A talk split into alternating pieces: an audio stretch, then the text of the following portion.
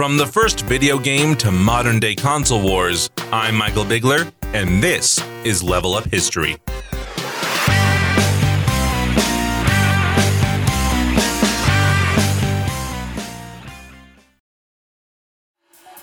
Though they haven't been around for long, video games have already made a huge staple in the entertainment industry. You can hardly go a day without seeing a section of a store dedicated to video games, current consoles, or their accessories.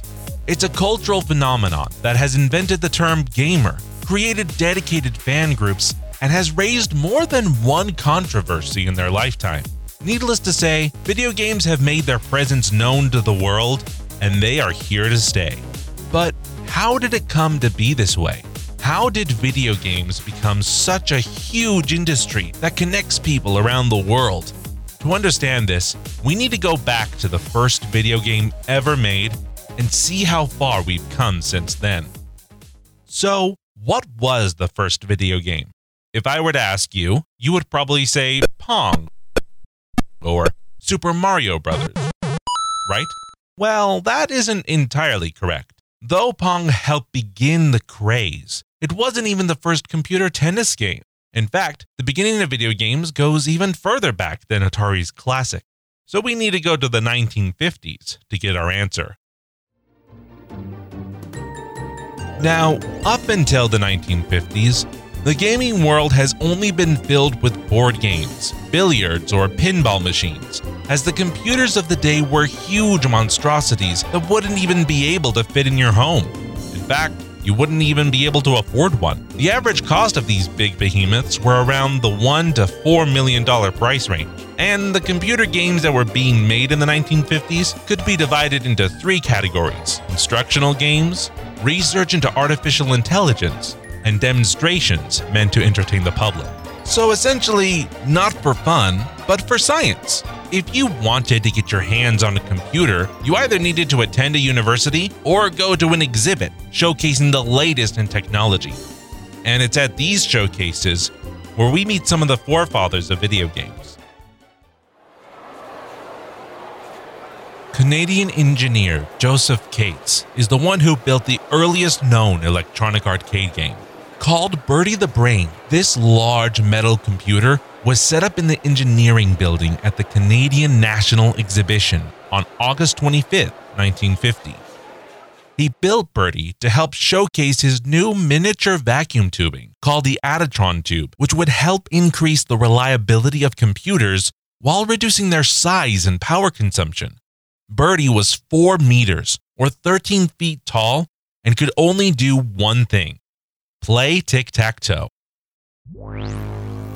Here's how Bertie worked there was Bertie, the computer, and then there was you in front of a raised panel that had a grid of nine buttons on it. You would press the button to make your move, and it would record your progress by turning on either an X or an O shaped light in the space you chose on a bigger 9 grid display. The computer would then take its turn, and gameplay resumes as normal. And that was it for Bertie. It was a huge success for the two weeks of the exhibition, but sadly, it was dismantled afterwards and left forgotten. And while this was one of the forefathers of video games, Bertie was more of a novelty, like that punching bag game in the arcade. A video game, by today's standards, is defined as a game played by electronically manipulating images produced by a computer program on a television or other display screen. And while Bertie did have a display of light bulbs in the shapes of X's and O's, the graphics weren't created by the computer, nor could you manipulate the actual image. There were other games made in this fashion, such as the computer Nimrod, created by the engineering firm Ferranti to play Nim, a mathematical game where players take turns removing objects from a heap or pile. Or Christopher Strachey and his simulation of checkers for the Pilot ACE, one of the UK's first computers. But they don't have any computer generated graphics or complex gameplay to their programming, nothing like today. They also weren't easily accessible. If you wanted to play tic tac toe with Bertie the Brain, then you had to go to Bertie the Brain, or else build your own computer that could play tic tac toe in the same way. So while these games can be praised for their inspiration, I wouldn't consider them to be the origin of all video games today. But the truest vision of video games would come a few years later. William Higginbotham was an American physicist who took a position at the Brookhaven National Laboratory in 1947. During his time working there, he found the instructions for the Donner Model 30 analog computer that described how to plot trajectories and to bounce shapes around for research. Instead of work, though, Higginbotham had another idea. It took four hours to design and weeks to set up, but on October 18, 1958, the game Tennis for Two was available to play. With just a vertical line to represent the court and a bouncing shape as the ball, Tennis for Two was a two player game that simulates a game of tennis displayed on an oscilloscope, an old graphical display, and played with two aluminum controllers. The game was essentially a very early version of Pong, where you adjust the angle of your shot and hit the ball back over the net, all with the controller, which had a knob to adjust the angle and a button to hit the ball. People lined up to play the game during a three day exhibition and was so popular it made a return the following year where Higginbotham gave it a bigger screen and difficulty settings. This game has been heralded as the first computer game, as it was made purely for entertainment and not for research. However, Tennis for Two was dismantled after the event and was largely forgotten over the years. Plus, the game wasn't really an inspiration to anyone, thanks to its short lived life. So, while I think it helped give the idea that a video game could just be fun, I don't think it really inspired people to go any further. But there is one game that was made in 1961 that was made by a computer, had images made and manipulated by the computer, and inspired future game designers. And that game was Spacewar.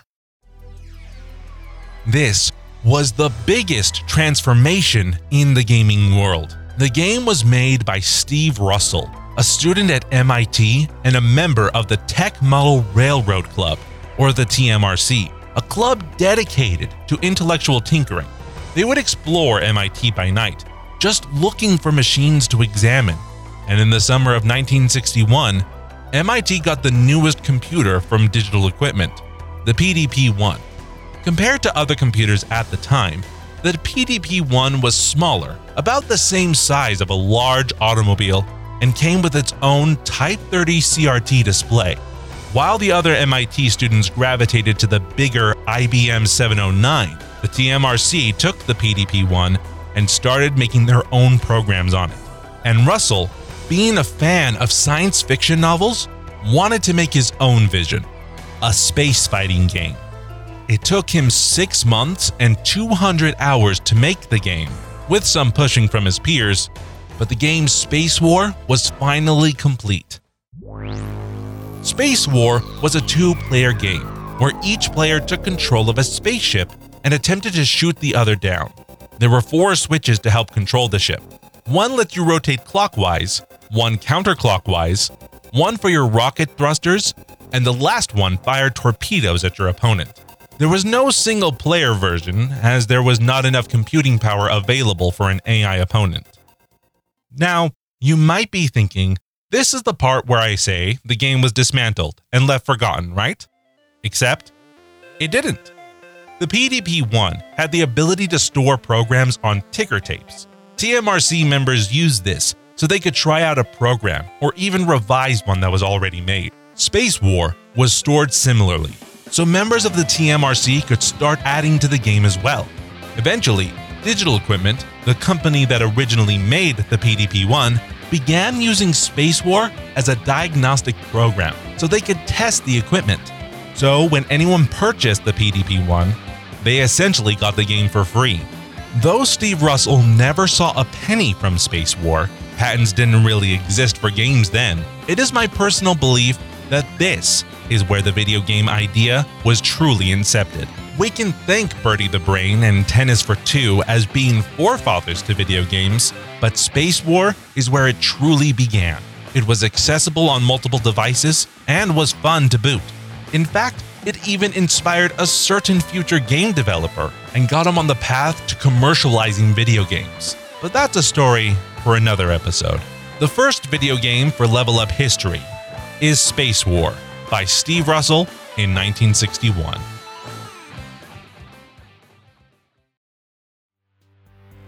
Michael Bigler here, thanking you for listening to Level Up History. Hope you enjoyed. Tune in next week to learn about Ralph Baer, the Brown Box, and the Magnavox Odyssey. See you then.